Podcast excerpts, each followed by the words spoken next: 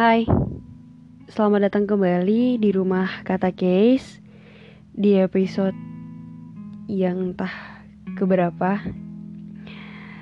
Kali ini aku rasanya pengen cerita-cerita aja Soal pengalaman hidup aku. Mungkin sedikit agak terdengar akan menggelikan nantinya ya semoga saja kalian yang dengar nggak jijik ya. Soalnya aku berusaha buat nahan-nahan buat cerita ini. Tapi kayaknya solusi supaya aku bisa tenang ya aku harus bercerita. Jadi Pernah gak sih kalian kenal sama seseorang Terus tiba-tiba kalian sayang Terus ditanya sama orang-orang Kenapa bisa sayang sama seseorang itu?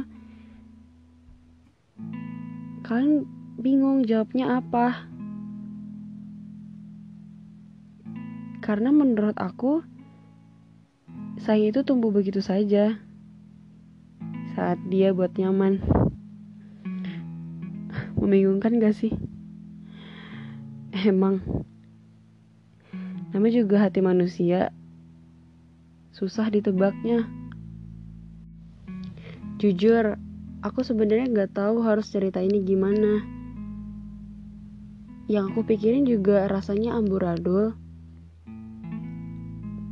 Dan aku buat cerita ini juga tanpa teks bener-bener langsung dari pikiran aku. Cuman aku nggak tahu harus bilang dan ungkapin cerita ini gimana. Sedikit malu sebenarnya. Takut kalau misalnya dia dengerin ini. Ya semoga saja. Dia denger. Tapi ya udahlah nggak apa-apa. Hmm, Jujur, aku sekarang lagi di fase sulit. Gak tau sih, menurut aku ya ini sulit. Karena aku belum terlalu pernah, bukan terlalu pernah sih, tapi baru kali ini ngerasa di zona yang bukan aman. Biasanya kan orang-orang nyebutnya zona aman atau zona nyaman.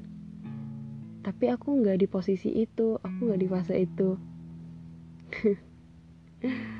Sumpah ini sebenarnya menggelikan tapi hmm,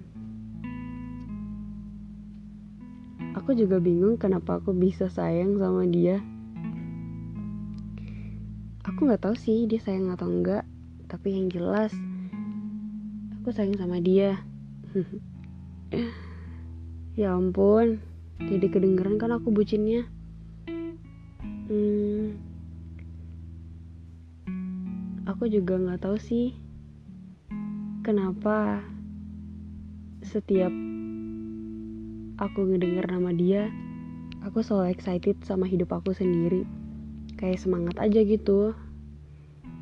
Tapi kadang-kadang juga aku ngerasa sedih karena hmm, aku berada di zona yang sangat sulit. Aku rasa teman-teman tahu deh zona apa yang aku maksud. Jangan geli ya. Aku aja geli sebenarnya tapi ya udahlah.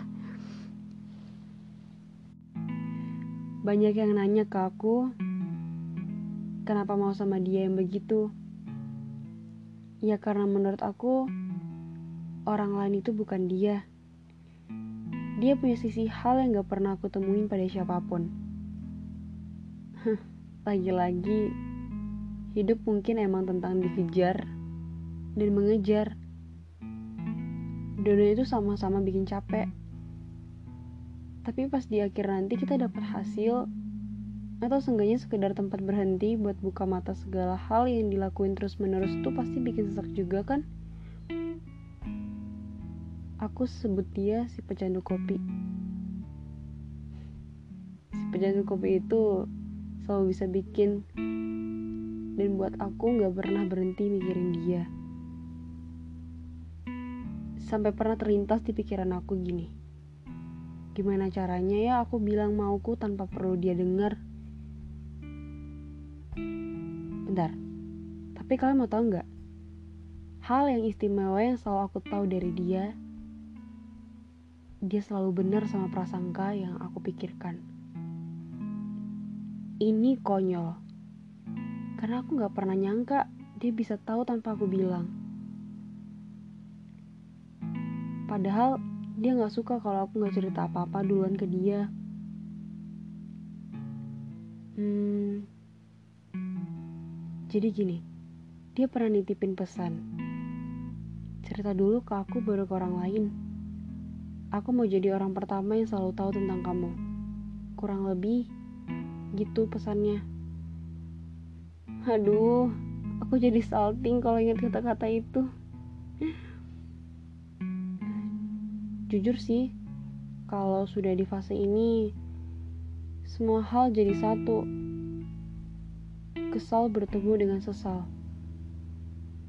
Karena mungkin dia gak pernah tahu ada seseorang yang gak pernah dia lihat. Contohnya, aku. Eits, tenang. Aku nyaman kok berada di zona ini. Walau sebenarnya sulit sekali. Mungkin hanya beberapa persen aja orang bijak yang bisa tahan dengan fase ini. Mungkin aku salah satunya. Gak apa-apa.